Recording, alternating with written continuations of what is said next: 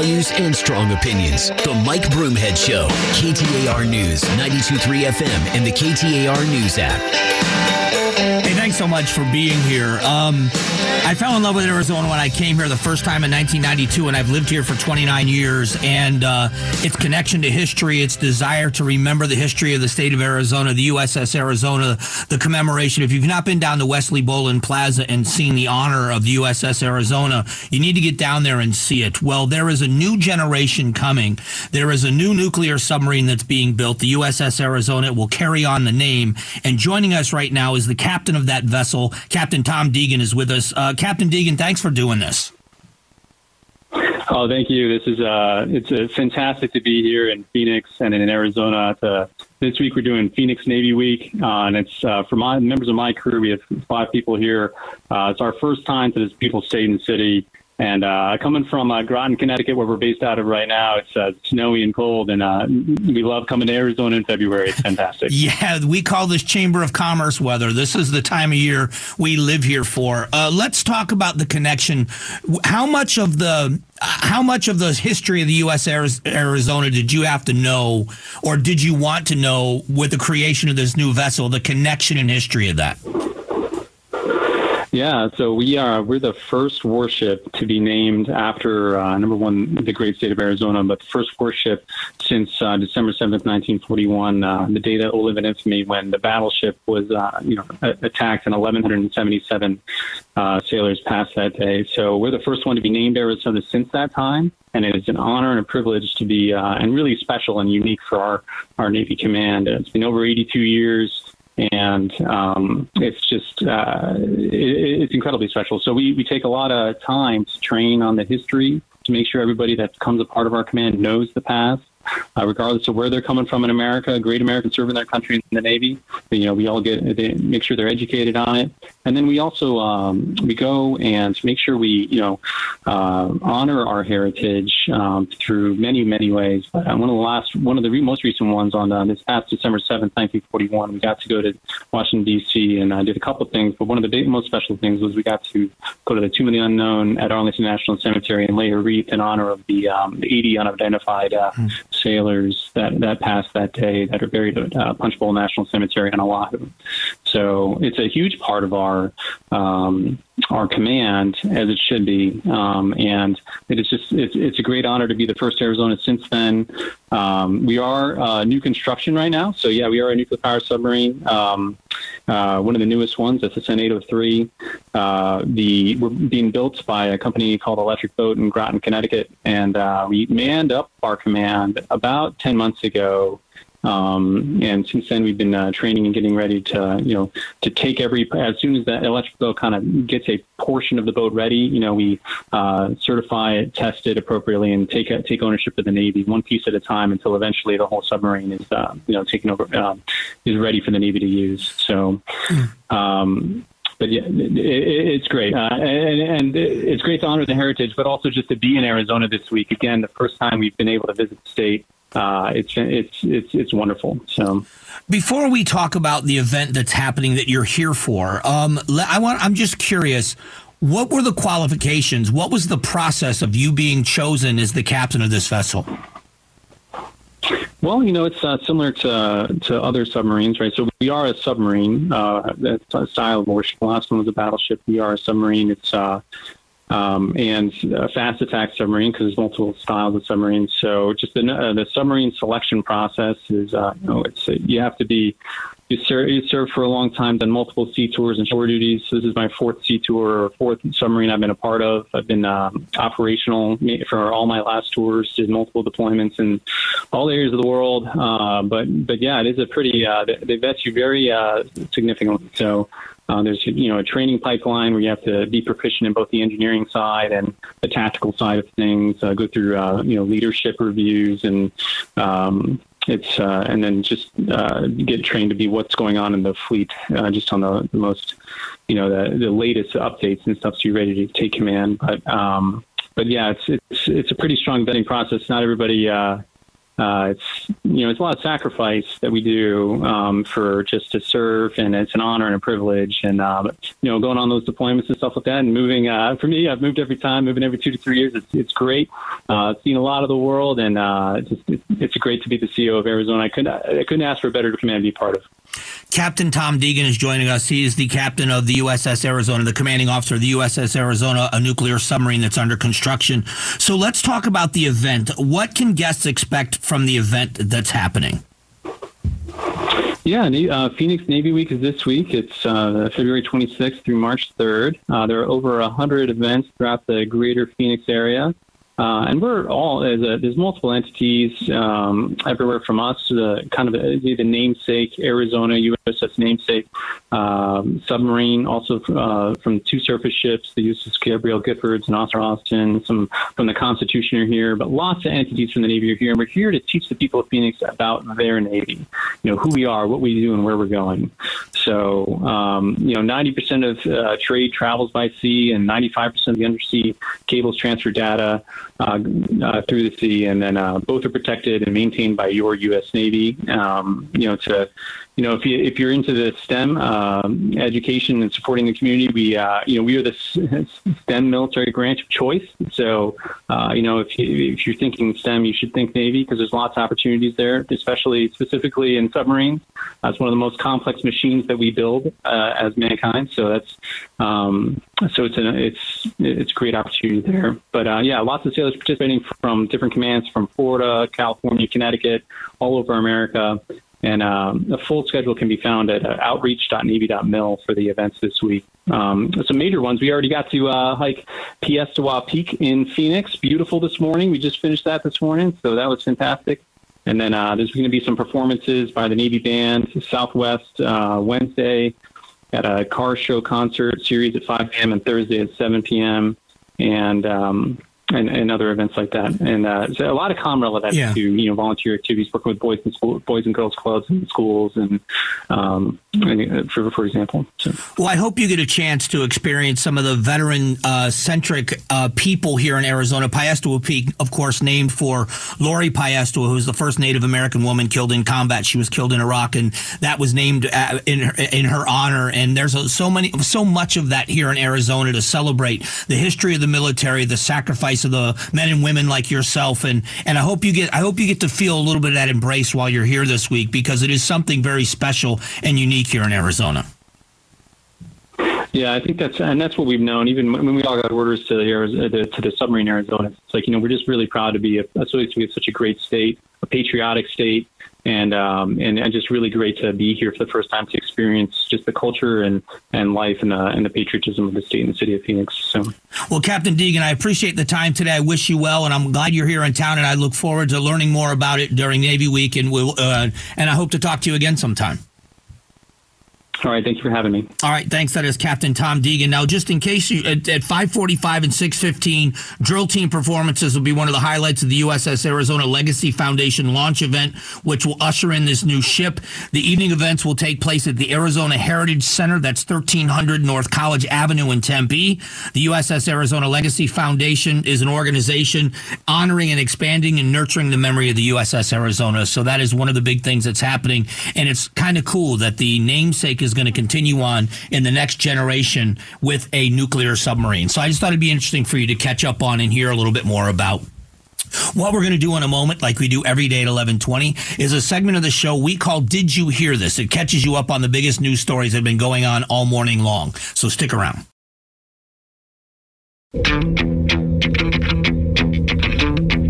Strong values and strong opinions. The Mike Broomhead Show. KTAR News, 92.3 FM, and the KTAR News app. All right, let's get caught up on the big headlines and news stories. Did you hear this? Did you hear this?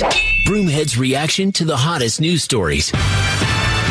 Former President Donald Trump had a decisive victory in South Carolina's primary, effectively locking up the GOP presidential nomination for 2024, while Nikki Haley lost her home state by 20 points.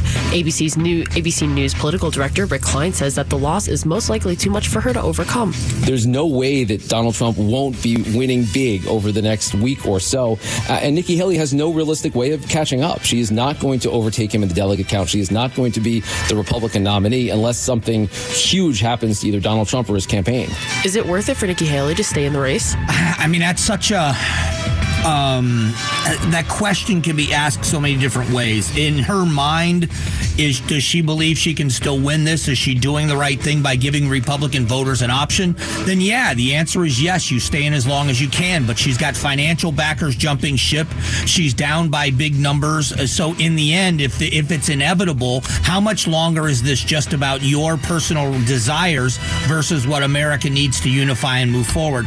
Those are the questions she has to answer internally. But it looks looks more and more as every day passes like the nomination is going to be wrapped up by the former president. But let's just talk really quickly. When they say unless something dramatic happens, what would happen if there was a conviction in one of these cases against the former president? Would that change the minds of enough voters to flee in the other direction? Is that what she's looking at the possibility of? I don't know the answer to that either, but could something dramatic happen to change the minds of people? That's got to be something she's considering too.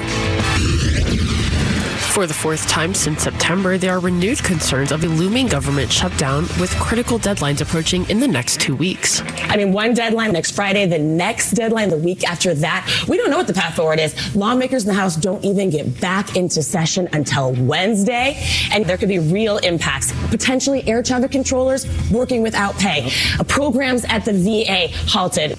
What does the government shutdown mean for Arizona? That's a big question as well. I've, this, these are the things we talk about all the time. Isn't it interesting? There's two examples. Can you imagine that when the government talks about these shutdowns, they make sure that they continue to pay essential workers? How is it that VA programs are not deemed essential? How is it that air traffic controllers are not deemed essential? I don't know how much of this is a scare tactic because, you know, oh my gosh, what are we going to do? Make them work without pay? What if they don't show up for work? All of these things, we know that they could kick the can down. They may get some kind of a continuing resolution. We don't know if they're going to do that again. In the end, are they making any significant changes to how they spend our money so that we're not watching ourselves sprint to a debt that's insurmountable according to other people? I don't see that happening at all. That's as big a concern to me as what would happen in a shutdown. You are listening to Did You Hear This? We do it every day at 1120 to catch you up on the big headlines. The United States Supreme Court is hearing arguments today on laws passed by Florida and Texas aimed at limiting online censorship. The case involves state laws passed in the wake of the social media company's decision to ban Donald Trump after January 6th. The question for the court does the First Amendment prohibit states from having power over the online firm's policies? Or do the nation's free speech traditions require that the companies permit political views to be shared without censorship?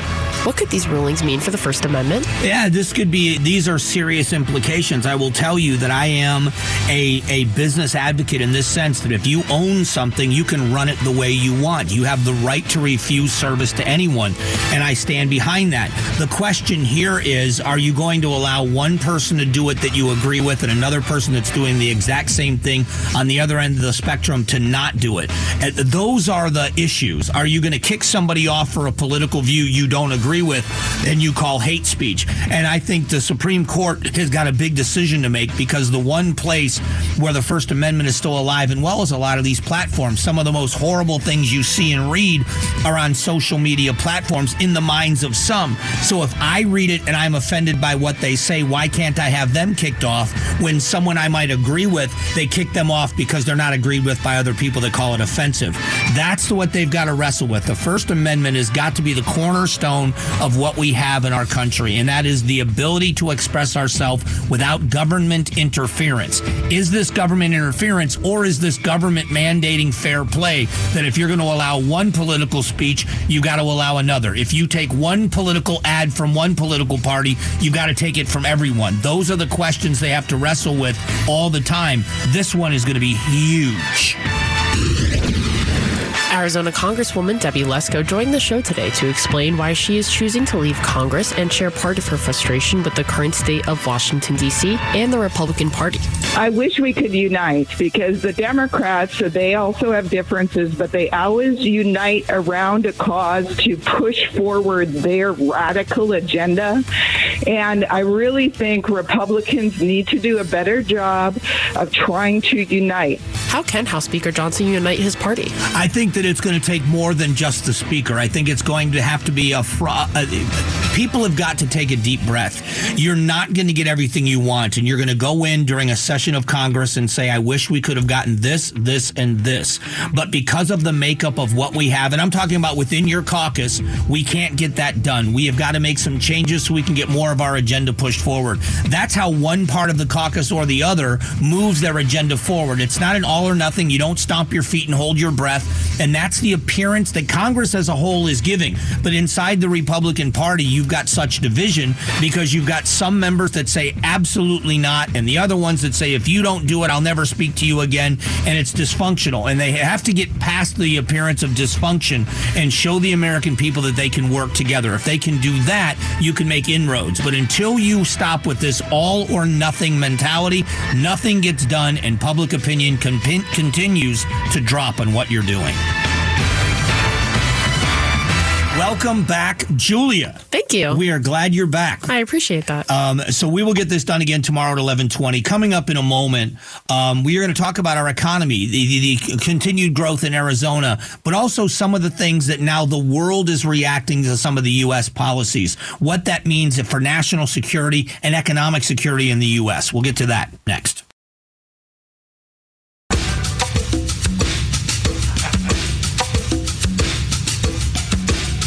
Strong values and strong opinions. The Mike Broomhead Show. KTAR News, 92.3 FM, and the KTAR News app. Hey, thanks so much. Um, always good to have you with us for just a short time uh, while you're cruising around.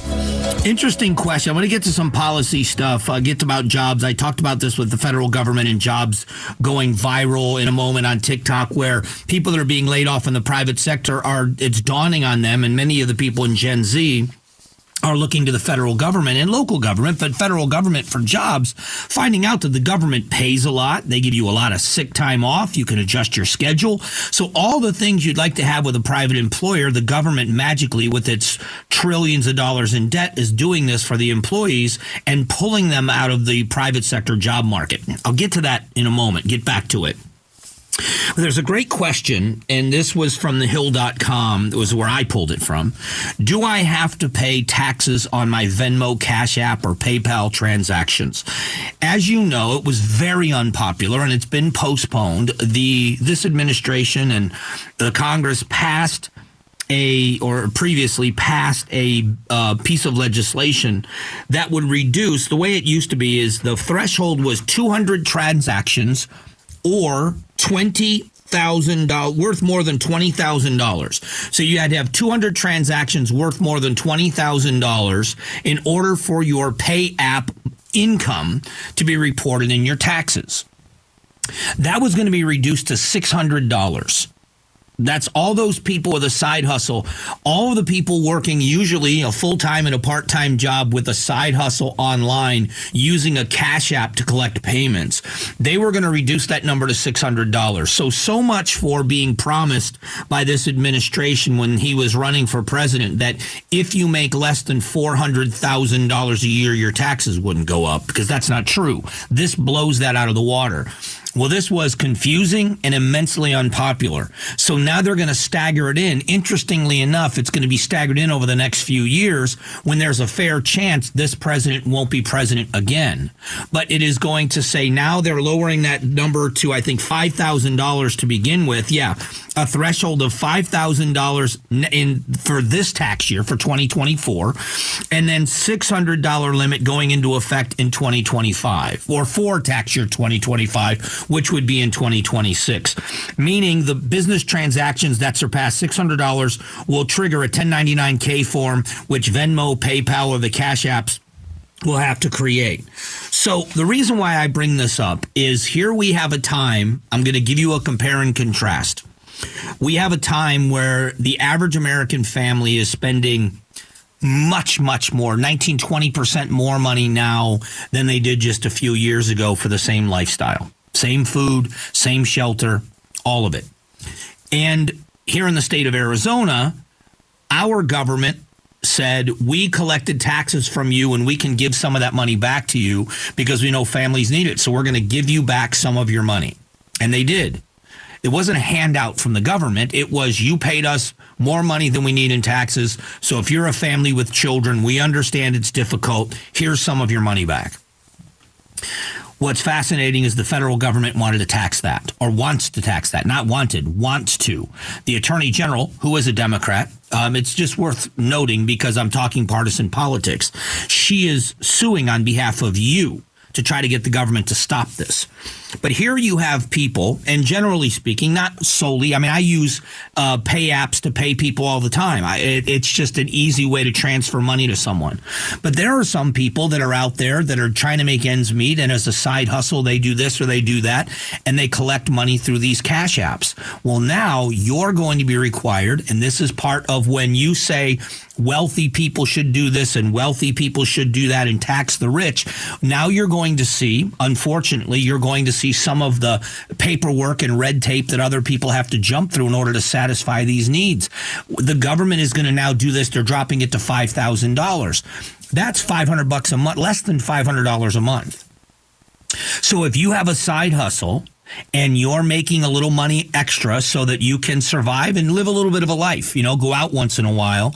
And so you've got a little side business going on. They're going to start collecting from you.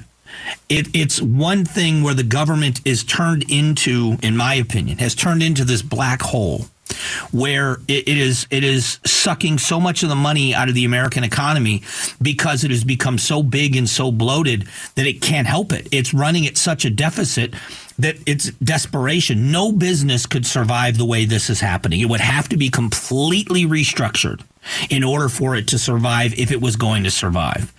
And they are just doing everything they can to draw more and more out of it. I don't think it's fair. I don't think it's right for the American people. I want to get back to the business side of this. So you and I pay taxes. If you've never been a small business owner, it's frustrating because um, small business owners are furious about a lot of these things. And I'm going to talk more about education in, in, in before we finish the show and how it pertains to small business.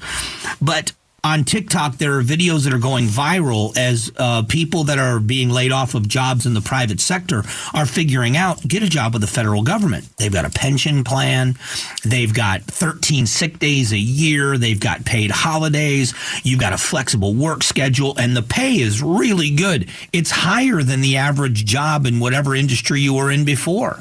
So it pays more, it's got a great benefit package. And I look at that and I think that's again is part of the problem. I'm not begrudging anybody a living. But if you've looked at job growth over the last few years, you know that the government last year grew at a much faster pace than it did the year before that at a time when we are seeing deficits that everybody across the board is saying is unsustainable. When I say across the board, you've got the head of the Fed, Jerome Powell, that has said it. You've got private industry, the former CEO of Home Depot that said it. You've got the Congressional Budget Office that has said it, that we are on an unsustainable fiscal path in the United States. They've all said it. And yet we continue down this road where the government continues to grow and how unfair is it? And I do think this is so unfair to the small business owners that are out there. The small business owners that want to take care of their employees, they feel a really sense, big sense of responsibility to the families that they employ, understanding those paychecks feed their employees' families, and they want to do the best they can for them. They'd love to be able to provide a benefit package where it's not costing an arm and a leg for health insurance. They want to be able to do these things. But because of the profit margins and because of the amount of taxes that they pay, and everything else and what it costs to do business, they're unable to provide that kind of a benefit package. And then what a slap in the face it is that the very government that they pay taxes to has the audacity to offer these glowing packages for for um, compensation because they're doing it with your tax dollars shouldn't that money be transitioned to the private sector and let the private sector be the bodies that give the best benefits and the best compensation and the government is a place that you work when you can't work in the private sector instead of the other way around. Wouldn't that be a better country? I think it would be. You know, we don't pay the military anything. Entry level, uh, there are just as the dirty little secret. If you are someone that's uh, that knows about the military, entry level families in the United States military at times find themselves having to use food stamps because that's how little they earn and you've got these other government packages with these other jobs. It's crazy. Coming up in a moment, we talk about the value of education in the minds of over 70,000 small business owners across the country. That's how we're going to close it out. Strong values and strong opinions. The Mike Broomhead Show. KTAR News, 92.3 FM, and the KTAR News app. All right, I'm going to start with a disclaimer. I am certainly not against a college education. Certainly not at all. I think it is admirable. I wish I had a college degree. I do not.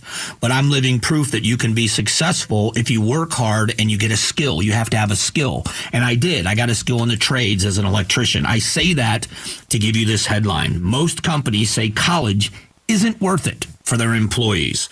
The value of a college degree might be disappearing in the job market. A new study surveyed 70 thousand small businesses, and the uh, oh, this according to the Freedom Economy Index, which run is run by job recruiting companies. Um, they when asked if institutions of higher education were graduating students with a with the, here's the the what they wanted relevant skills that today's business community needs. 67% said strongly no. Another 24.4% of employers said somewhat no, and only 8.7% said somewhat yes, strongly yes, or other. 67% of employers said this. Now, this is not an indictment of a college degree, but it certainly is an indictment of the college experience, isn't it? If employers and everybody out there, if you happen to be, I don't know who would be out there young enough for this to matter to, uh, you know, they're probably still in high school, but it needs to matter to those people. When you are planning out the next part of your life, when you are figuring, and this is not about, it is about what do you want to be when you grow up, but this is about what do you want to do with your life? What, what interests you? There are many of you out there that are going to go into career paths that you absolutely understand that a college degree is necessary. And I think that is fantastic. But for those of you out there that think, well, I'm going to get a college degree and then I'll figure it out. I, think you better start looking at the educational landscape. Small business owners out there that are hiring employees are saying, we've got people that come to us with a college degree that do not have any of the skills that we need in our company. So what what is the degree worth to you? I'm not talking about lawyers or accountants or nurses or school teachers. I'm talking about the people that are not going in the direction of an where that degree automatically applies to what you're going to do. And that is is huge. Uh, the shift indicates a need for higher education institutions to evolve, integrating more practical real world training into their curricula. If this shift continues, companies might redefine their hiring criteria, focusing on skills and experience over formal education or qualifications. I will tell you that is in the world I can that maybe that's just why this is such a big deal to me. Everything valuable I learned about my trade, I learned from someone who taught me on the job. I learned to be an electrician on the job from an electrician. I learned to be a project manager and an estimator and bid work and collect money and manage a project and everything else from someone who did it before me, that sat next to me and showed me how to do it, that checked my work and watched me manage projects and watched how I managed change orders and how we spent money and the things that we were doing. That is how I learned my trade. I did go to schools. I've mentioned this before. I did go to the classroom to learn things, but I was on the job. When I showed an employer my resume, when I went to get a job, they looked at where have you worked? Have you worked on this before? Have you worked in clean rooms? Have you done transient voltage surge suppression and clean power and uh, isolated grounds? And have you done these things? When you have that skill set based on experience, that's valuable. I'm telling you, I think the education world is in for a huge shift in the next couple of decades. It's why in Arizona we call them CTEDs, Career Technical Education Districts. It's why they're so popular for high school kids, giving them practical experience into a career path. And unless you see a shift in higher education, this is what the new generation of skilled employees, this is where they're going to come from. We are just about out of time. We'll be back again tomorrow morning just after 8 o'clock. As always, I want to say a big thank you for spending part of your day with me, however much you did. I look forward to talking with you again tomorrow. Hope you have a great rest of your day, everyone. God bless.